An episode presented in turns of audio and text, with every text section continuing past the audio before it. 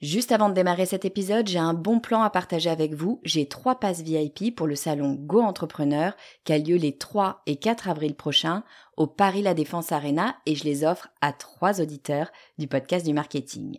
Alors, c'est quoi le salon Go Entrepreneur? Eh ben, c'est juste le plus gros salon de l'entrepreneuriat en France avec 45 000 personnes, 250 conférences et des grands noms de l'entrepreneuriat comme Frédéric Mazzella, Kelly Massol, Céline Lazorte, Éric Larchevêque, Justine Hutto, Catherine Barba, Maurice Sacco, Antonia Flelou, bref, il y a du beau monde et mes passes, eh ben, ils vous permettent d'accéder au club VIP il y a tous les speakers. C'est la meilleure occasion que vous aurez de les rencontrer.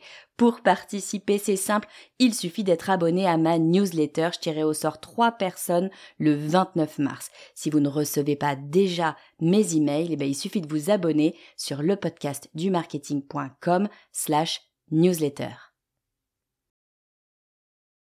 Vous écoutez le podcast du marketing, épisode 101.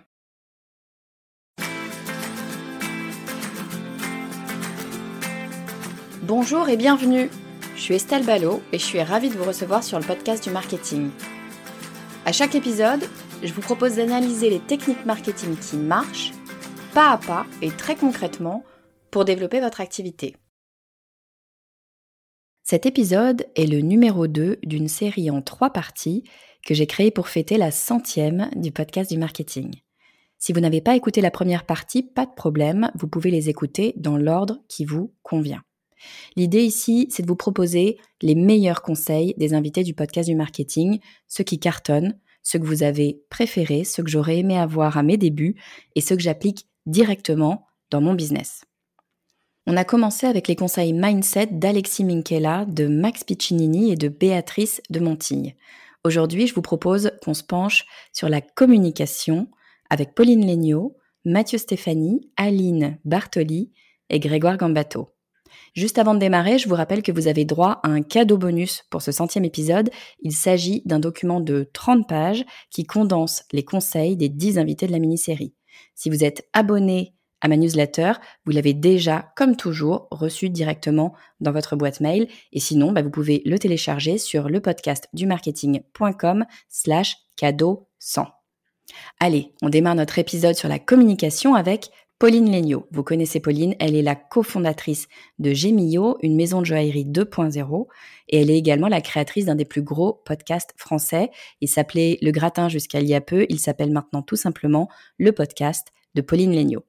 Pauline avait accepté de partager à mon micro les secrets du lancement de Gemio et notamment de la fameuse campagne au chaton rose. Si vous arrivez de prendre le métro à l'époque, vous ne pouvez pas ne pas l'avoir vue.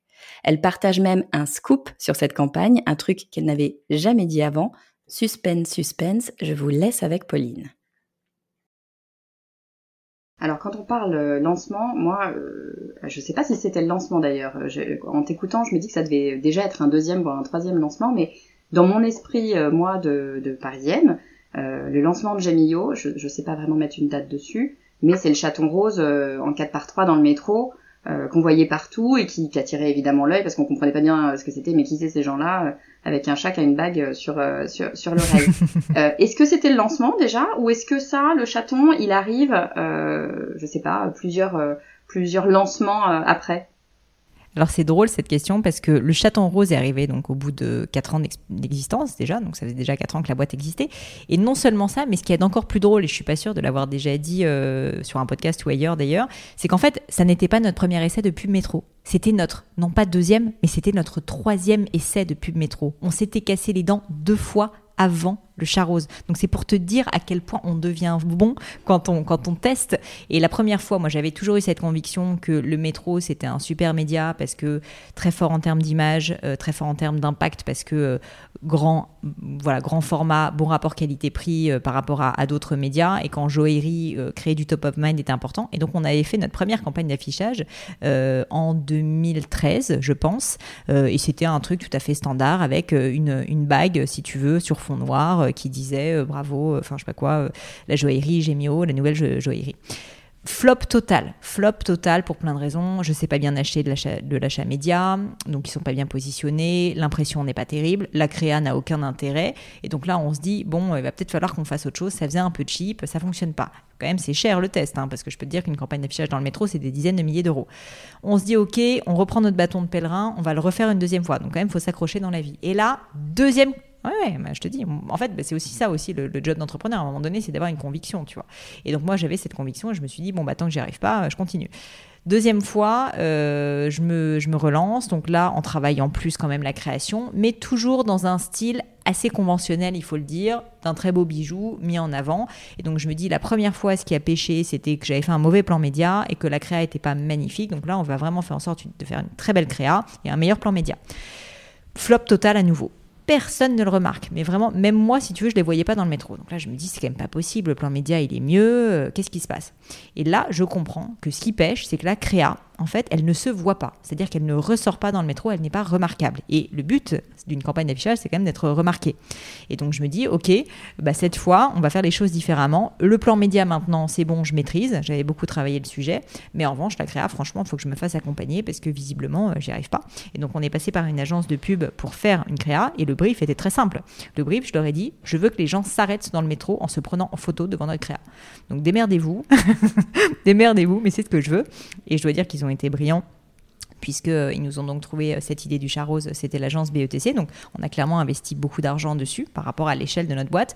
Mais comme j'avais identifié, si tu veux, que c'était ça le frein principal au succès, euh, mais après trois tests, hein, de, la, de, la, de, la, de la pub, eh ben, eh ben on investit dessus. Et pour le coup, comme quoi finalement quand on s'accroche, c'est fini par fonctionner. Évidemment, tu t'en rappelles et beaucoup de gens s'en rappellent parce que quand cette campagne est, sortie, bah, l'objectif avait été atteint puisque pour nous, ça a été un raz-de-marée en termes de visibilité, de notoriété, de trafic sur le site, de tout ce que tu veux, parce que cette campagne a été virale. C'est-à-dire que vraiment, les gens se prenaient effectivement en photo devant, nous taguaient sur les réseaux sociaux, les gens ont même inventé le hashtag J'miaou parce qu'il y avait ce petit chat, rose. Donc en fait, normalement, quand tu as une publicité, ça n'arrive pas, tu vois.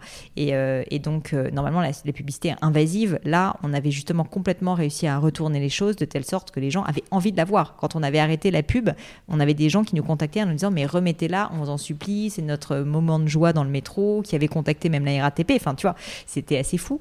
Et donc, euh, et donc, on a réussi le pari. Mais ce qui est intéressant dans cette histoire, et c'est peut-être la morale, c'est qu'on l'a pas du tout réussi du premier coup. On l'a réussi du troisième coup, à chaque fois en tirant un enseignement de la fois précédente. Et on a mis du temps parce que même, je te dis, entre la fois 1 et la fois 2, j'avais quelques enseignements, mais qui n'étaient pas encore suffisants pour arriver au succès. Donc, comme quoi, dans la vie, il faut s'accrocher, quoi. Ah, dans la vie, faut s'accrocher. Bah oui, c'est aussi ça, être entrepreneur, c'est savoir faire preuve de persévérance et de patience. Je retiens trois choses très importantes dans ce que nous dit Pauline du lancement de cette campagne au chaton rose. La première, c'est l'importance de l'itération. Les choses n'ont pas besoin d'être parfaites dès le début pour être un succès. C'est parce que Pauline a fait un flop sur ses deux premières campagnes qu'elle a compris ce qui allait faire le succès de sa publicité. Sans ces deux flops, elle n'aurait probablement jamais communiqué avec un chaton rose et Gemio ne serait peut-être pas aussi connu qu'aujourd'hui. La deuxième chose que je retiens, c'est que le digital n'a pas nécessité à vivre seul. On a souvent tendance à se dire qu'on fait soit de la publicité traditionnelle, soit de la publicité en ligne.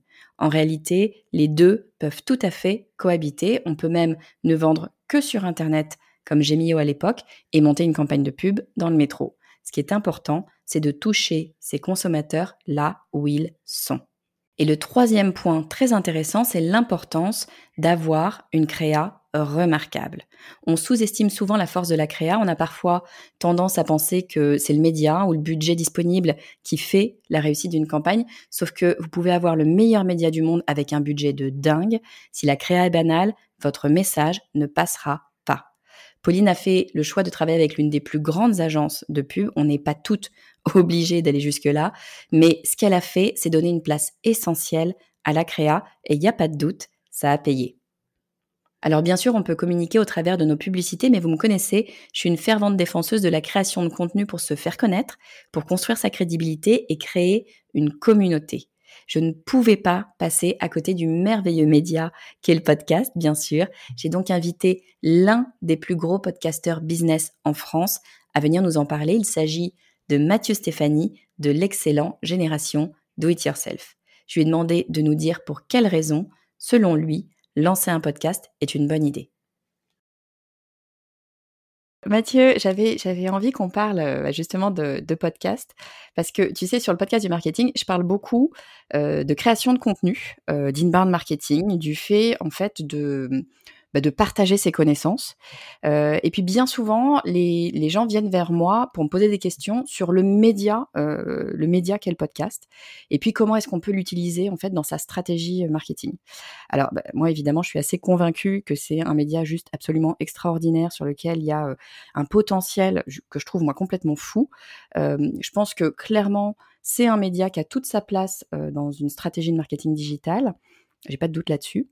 Mais euh, sur le podcast du marketing, quand j'aborde un, domaine précis, j'aime bien faire intervenir euh, un ou une spécialiste. Du coup, je me suis dit, bah, je vais demander à Mathieu Stéphanie de Génération Do It Yourself de venir nous parler de l'utilisation du podcast euh, dans, une stratégie marketing. Je suis à peu près persuadée que tu as pas mal de trucs à nous dire. Avant que tu, nous donnes un peu ta, vision de ce que c'est que, que le podcast et de comment est-ce qu'on peut l'utiliser, j'avais une question, moi, c'est marrant, c'est une question que qu'on me pose souvent et, que je trouvais assez intéressante. C'est pourquoi, au tout départ, pourquoi est-ce que tu as lancé un podcast?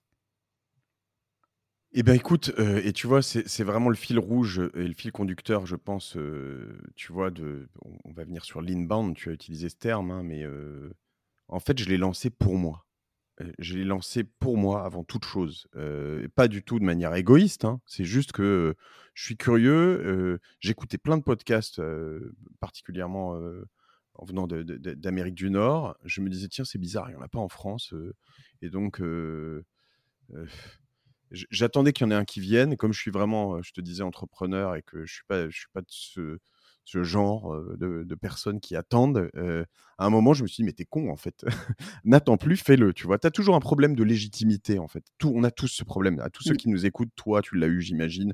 Et voilà, on a tous à se dire, mais qui je suis, en fait, pour écrire ce truc sur ce blog, pour faire cette vidéo, voilà. Mais en fait, ce problème de légitimité, il n'est pas vis-à-vis de soi, et en fait, il est vis-à-vis des autres. Et ça, faut passer ça derrière et se dire, OK, je le fais, et puis, ben, au bout de 100 épisodes ou au bout de 100 posts sur un blog ou au bout de 100 vidéos, ceux qui te disent t'es pas légitime, tu sais quoi, ben, on s'en fout en fait. Vas-y, va voir ailleurs. Ça peut être. Moi, j'ai encore des potes hein, de temps en temps qui, qui, qui se moquent de moi en disant Jean-Michel Finance, Jean-Michel machin, etc. Mais tu sais, je les regarde, je leur dis mais mec, en fait, vas-y, fais ton truc, tu verras. Et en fait, moi, je me marre, j'apprends, j'ai cette chance. Je suis, enfin, je, suis vraiment cette semaine, j'ai sorti un épisode assez spécial avec un invité, Olivier Goua, qui est vraiment un, tu vois, pour moi, un, cataclysme, pour lui, un tsunami, enfin, qui a, fait ressortir plein de choses. Et je me suis rendu compte qu'aujourd'hui, après 4 ans, je suis à ma place. Et en fait, est-ce que je suis vraiment à ma place? En tout cas, je ne sais pas, mais je suis à la place, je suis là où je veux être, tu vois. Et donc, ah. au, bout de, au bout de tout ce chemin, mais dès le début, en fait, je l'ai fait parce que c'était c'était vraiment un, truc pour moi. Et je pense que c'est important d'être authentique dans la démarche.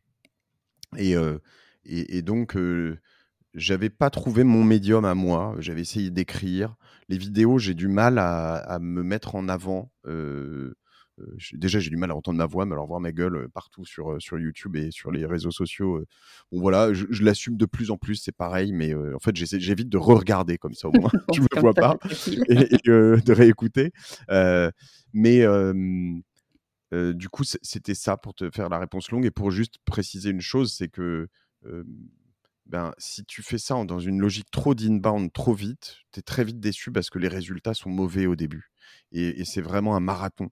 Et donc, du coup, bah, comme moi, je le faisais pour moi, bah, si un jour il y avait d'autres choses qui tombaient que juste assouvir ma curiosité, me faire progresser en tant que, personne, en tant qu'entrepreneur, en tant qu'être humain, bah, même s'il y avait rien d'autre qui tombait, finalement, j'étais déjà gagnant. tu mmh, et, donc voilà. Et donc, tu vois, moi, ce que je dirais juste à tes auditeurs qui sont là-dessus, c'est pourquoi faire ça? C'est déjà pour progresser et quand moi j'entends un entrepreneur, un chef d'entreprise, mais même peu importe, quelqu'un, je dirais un col blanc par extension, mmh quelqu'un qui, quelqu'un qui se sert de son cerveau pour travailler, tu vois, dans le tertiaire, mais ça peut marcher dans d'autres, même, même dans les artisans et dans plein de choses.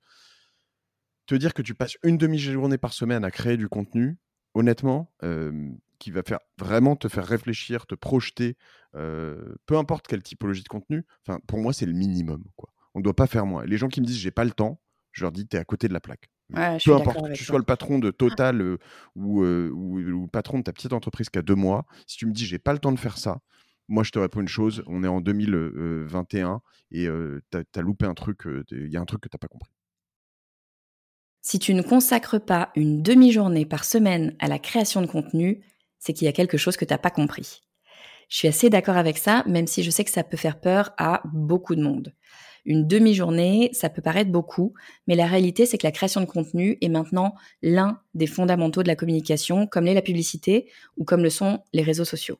Difficile de faire sans. Et puisqu'on parle des réseaux sociaux, je vous propose qu'on regarde du côté d'Instagram.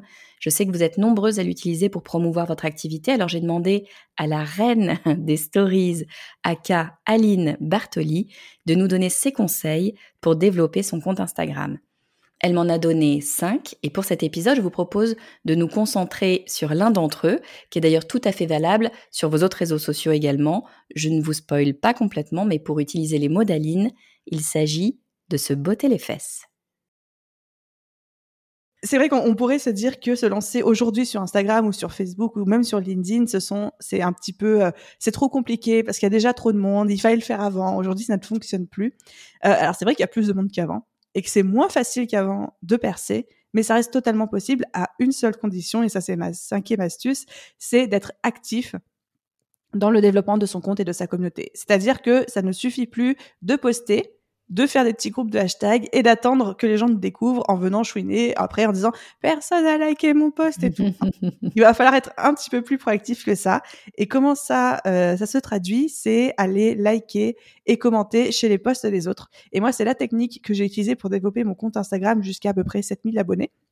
C'est que tous les jours, je mettais mon minuteur sur 20 minutes et que j'allais euh, m'engager sur des comptes qui ne me suivaient pas encore. Donc j'allais liker, commenter leurs posts, laisser des commentaires et puis pas des commentaires en mode viens t'abonner chez moi, pas du tout, mais vraiment en réaction à ce qu'ils postaient.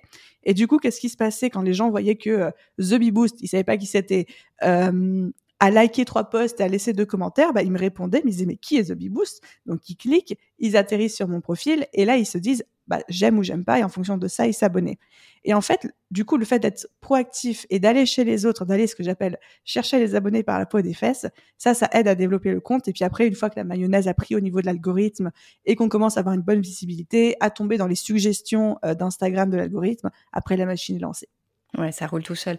Mais en même temps, euh, je, trouve ça, je trouve ça super intéressant, c'est-à-dire qu'on se, on ne reste pas que sur son propre réseau, ou que même peut-être son réseau, le réseau de son réseau, euh, d'aller chercher un, poil, un cran plus loin, et d'aller proactivement euh, attiser la curiosité. En fait, c'est ça. Hein, quand tu viens liker, raconter des choses. Alors, tu essayes de raconter des choses qui font du sens avec avec le contenu, et pas juste un like pour un like, quoi.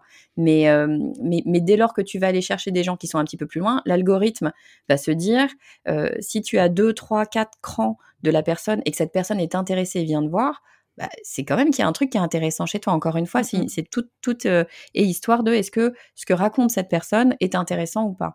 Et si effectivement les gens sont plus loin de toi et qui viennent quand même, eh ben, c'est que c'est intéressant. Donc ça, ça, peut créer une espèce de, euh, moi j'appelle ça la boule de neige, mais créer une espèce de d'engagement euh, qui pour l'algorithme est, plutôt plutôt très bien vu. Et puis en plus de ça, accessoirement, tu vas chercher euh, par la peau des fesses, comme tu dis, des, nouveaux des nouveaux followers. Donc c'est plutôt plutôt pas mal. Et, et c'est vrai qu'en tout cas, il faut faire le taf au moins au début. Après, il y a un moment donné où je dis pas qu'il faut s'arrêter et que je pense que sur les réseaux sociaux, tu as toujours à, à, travailler. Et je le dis d'ailleurs, hein, les réseaux sociaux, la plupart des des gens, moi, avec qui je travaille, me disent, oh, ben oui, mais euh, les, réseaux sociaux, c'est facile parce que je sais le faire, je le fais dans, ma vie quotidienne.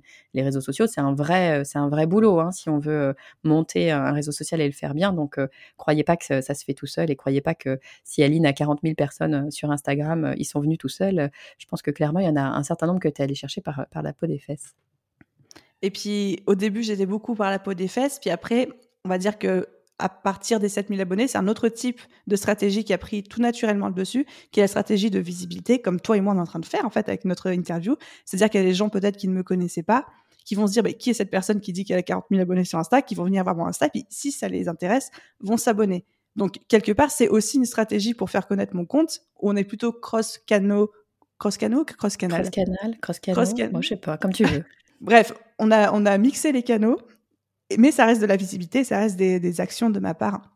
Mais comme tu disais, c'est un réseau social avant tout. On en revient toujours à la même chose.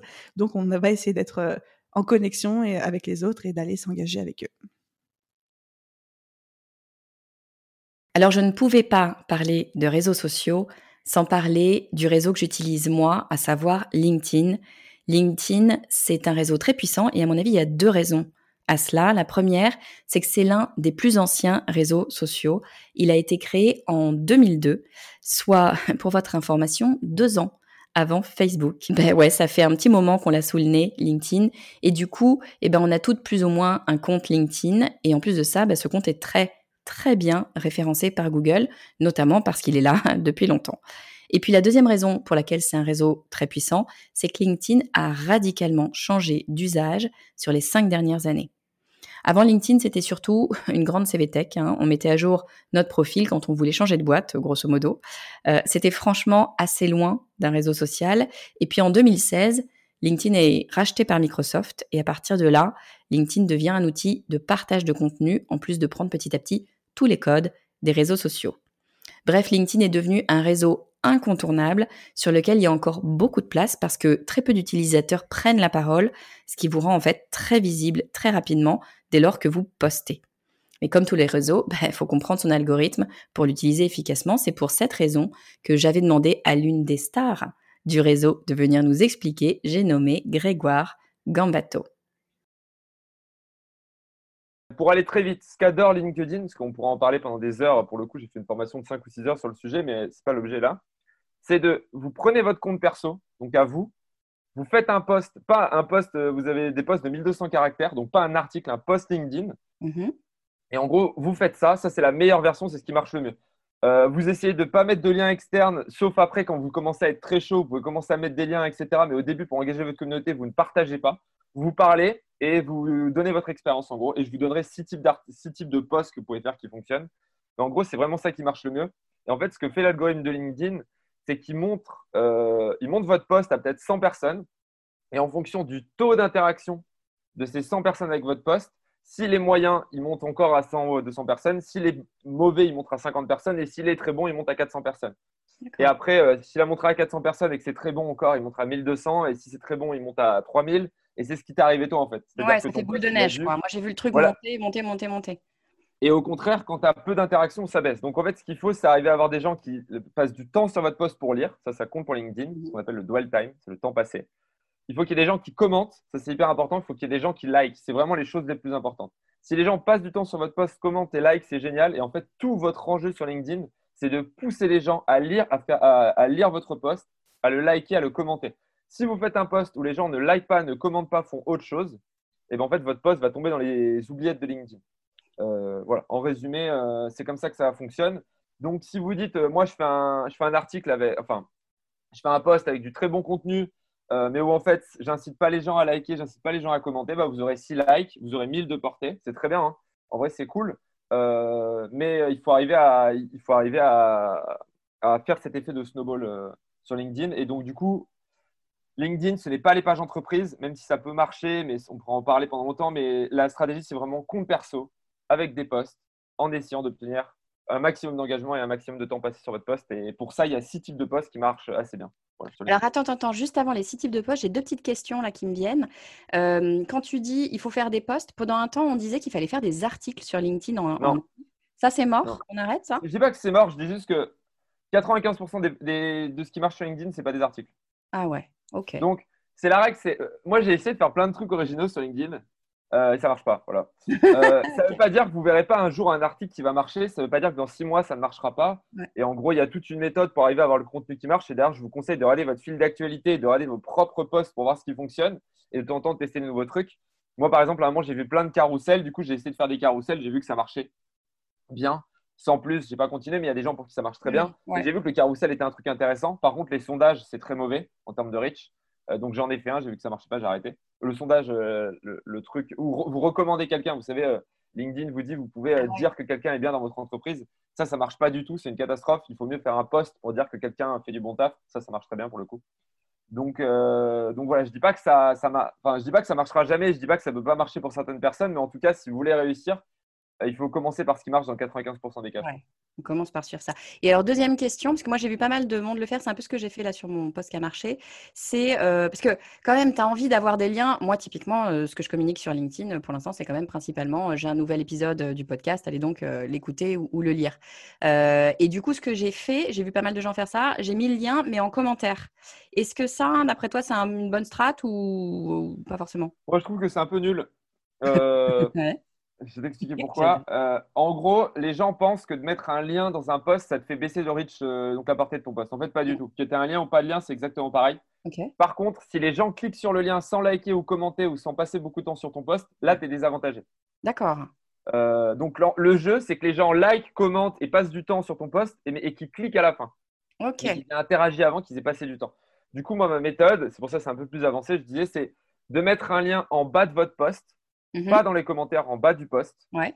Euh, parce qu'il y a plein de gens qui n'ouvriront pas les commentaires. D'accord. Euh, c'est pas une bonne stratégie et tu perds beaucoup de clics sur le lien. Je ne sais pas combien tu as eu de clics, on pourra en parler tu... juste après, je te poserai... c'est moi qui te poserai une question. Ouais, ouais, et euh, du coup, moi, ce que... et je recommande, c'est d'enlever l'affichage. C'est-à-dire, tu tu peux, as une image qui s'affiche en dessous de ton post quand tu mets un lien automatiquement. C'est la preview. Tu enlèves là. Ah, moi, ce que je fais, c'est que je, fais un post où j'enlève la preview et je mets le lien tout en bas. Et là, euh, je ne sais pas, tu as eu combien de clics sur ton lien?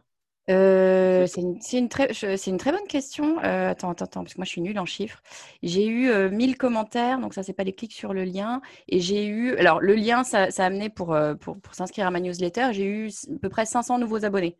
Donc, bah, tu es, dans des bonnes stats, mais en fait c'était 1000 commentaires qui t'ont fait réussir. Ouais, si tu pas eu ton lien, ton post mmh. aurait sans, sans, doute eu encore plus de portée. Parce qu'il y a plein de gens qui auraient commenté ou qui auraient liké au lieu de cliquer sur le lien. Ouais. Euh, mais le problème, c'est que du coup, bah, tu aurais eu beaucoup moins d'intérêt parce que quand même 500 inscrits, c'est génial. Pardon, je te dis des bêtises. Excuse-moi, je te dis des bêtises. Maintenant, j'ai mis un lien parce que j'en peux plus de répondre. Mais au départ, je n'avais pas mis le lien.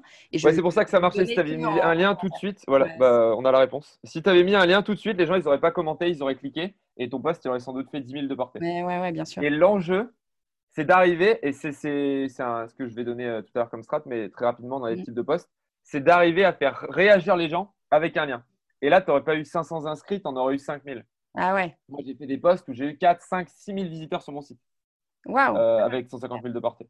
Ok. Et, mais j'ai eu des commentaires aussi. Donc, ça, par contre, là, il faut une communauté engagée. Ça commence à être difficile d'avoir des commentaires, des likes et des clics en même temps. Donc, au début, commencez sans lien et, euh, et demandez aux gens euh, du contenu contre des commentaires. C'est un des types de posts.